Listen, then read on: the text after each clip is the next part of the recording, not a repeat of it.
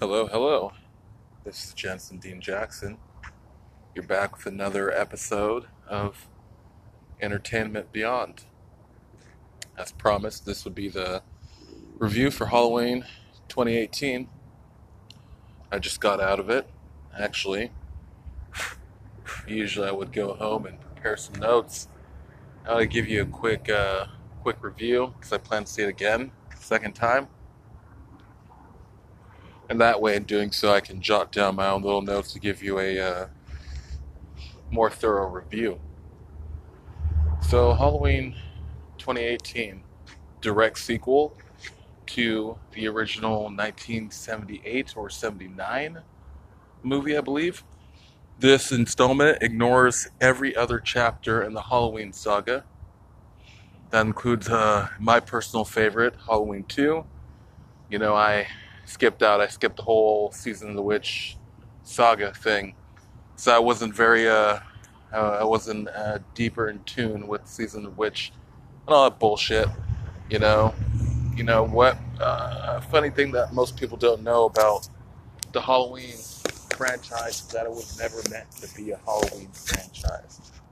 Was it supposed to be a string of movies? It was going to be Halloween. John Carpenter wanted to do Halloween. He did it. The studio didn't have a lot of faith in him. Surprise, surprise, turned out to be a smash hit. They demanded more and more of him. And like I said before, John Carpenter never envisioned this as more than a one movie kind of deal. You know, one and done. All that put aside, Halloween 2018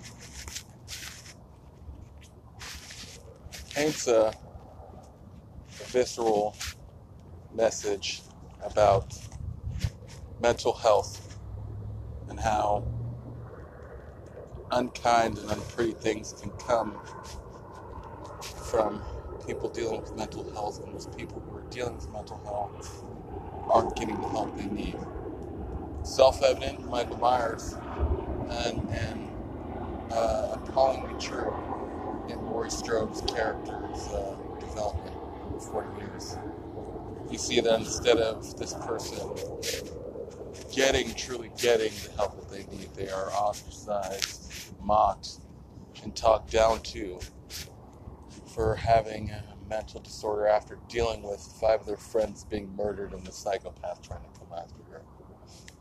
Now, the movie doesn't execute well in terms of uh, getting that message across, but feel like with something like this, it's, uh, it's not a seminal story.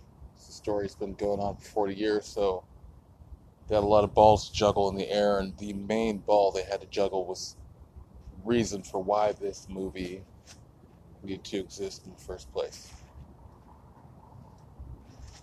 I was impressed by it. You know, funny thing, when I sat down in the theater, and I always go to movies by myself because it's cheaper, 100% guarantee rate that I get to see what I want. And I sit down next to this lady, I thought was a lady, and her significant other turns out was her son.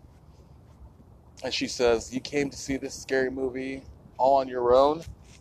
And I told her, You know, I'm not easily scared. Man, everybody was jumping in that film. I'll say this Halloween 2018, superior to a lot of what's come before it, a lot of what's come before it. Will it make you jump, make you scream, make you wet your little panties? I don't know. It depends on if you're easily terrified or not. If you're like me and you've seen some real world horrors, you're probably not going to be moved very much. I, I, I will say, you know, on, on, a scary factor, I'll give it I'll give it three out of five stars. Scare scariness factor. Storyline factor. I'll give it four out of five stars.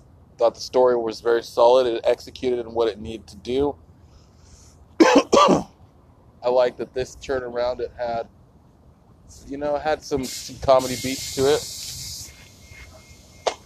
Lighten that up. There's some really, really brutal kills. And here it's nice to see that Michael Myers isn't the only supernatural being in these movies, though. His knife does some pretty supernatural things for a knife. You know, I've never seen a knife do something like stab a motherfucker through a door and then hold the entirety of that motherfucker's body weight up. Past the point of calling impractical, gotta call supernatural now. I'll say this: don't bother sticking around for the after credit scene. It's not a scene at all. It's just Michael Myers breathing in his mask. No point in sticking around the movie. It's a waste of time.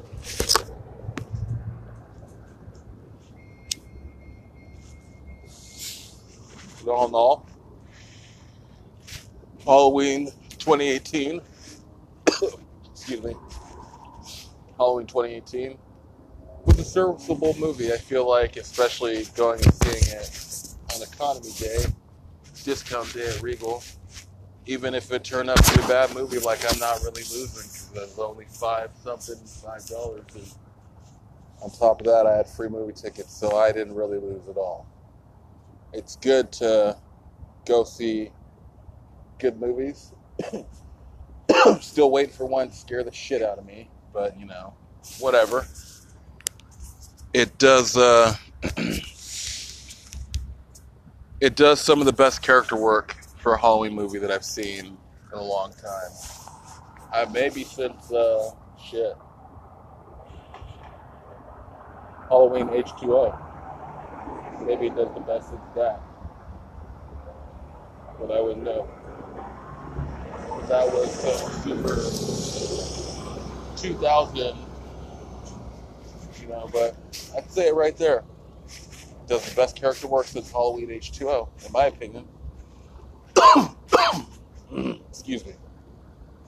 I find when you're focusing on Laurie Strode, uh, that's when you, you're really getting the best bang for your buck. And I'll be gosh dogged, Jamie Lee Curtis just just doesn't imbue that character with so much uh, so much yes. But uh, anyway, that's my review of Halloween 2018. movie just came out, so it'd be unfair to just hit you right out of the gate with a spoiler cast. But yeah, that's my review of Halloween 2018. Uh, I'm going to see it again. When I do, I will dig deeper into some of the things.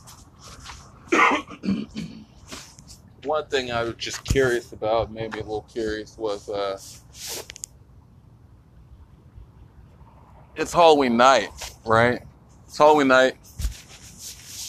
Some sketchy happened in your town's past 40 years ago. You're hearing gunshots and shit. Like, how empty of a town, like, how, how small is Haddonfield, Illinois? It's gotta be so goddamn small because all this violence is popping off. And, you know, I don't know, it just seemed kind of kind of weird, but whatever. Yeah, um, this has been the first episode in the relaunched, retitled uh, Entertainment Beyond. I'm Jensen Dean Jackson. Uh, this has been episode 9. Look for episode 10 in the future. I'm not going to give you a date because I don't play by those conventional standards. Keep your ears tuned to whatever you found this podcast on, and I look forward to you letting me into your lives and your homes for another podcast. All right. You guys have a blessed night. Thank you very much. And remember, sometimes things go beyond entertainment. All right. Catch you later.